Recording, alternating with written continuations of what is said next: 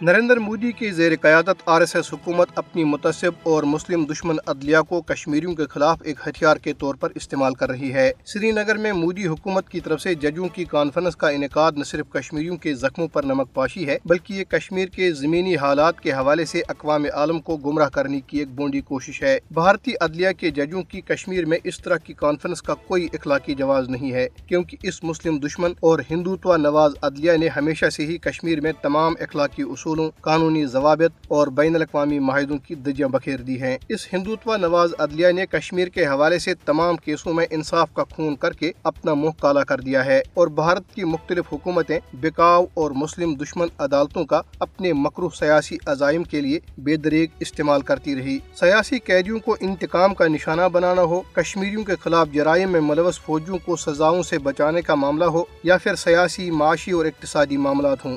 بھارتی عدلیہ نے ہمیشہ سے ہی کشمیریوں کو مایوس کیا اور ناانصافی، تعصب اور مسلم دشمنی کی ایسی شرمناک تاریخ رقم کی جو ہمیشہ بھارتی عدلیہ پر ایک دبے کی حیثیت سے قائم رہے گی۔ حریت رہنما محمد یاسین ملک کو ایک جھوٹے اور من گڑت کیس میں عمر قید کی سزا، شہید افضل گرو اور محمد مقبول بٹ کی غیر قانونی اور بلا جواز پھانسیاں، بھارت میں بابری مسجد کے انہدام کو جائز ٹھہرانے کا اقدام اور دیگر ہندوتوا نواز فیصلے بھارتی عدلیہ پر بدنما داغ ہیں جو کبھی بھی نہیں مٹیں گے۔ اس کے ساتھ ساتھ بھارتی عدلیہ زعفرانی دہشت گردی کی سہولت کار بن چکی ہے۔ بھارت میں ہندو انتہا پسند گروپ اب کھلے عام یہ اعلان کر رہے ہیں کہ بھارتی عدلیہ ان کی حمایتی ہے اور بھارتی عدالتیں بی جے پی کے سیاسی دفاتر ہیں۔ حقیقت یہ ہے کہ اس وقت بھارت کا ہر ادارہ ہندوتوا دہشت گردی کے شکنجے میں ہے۔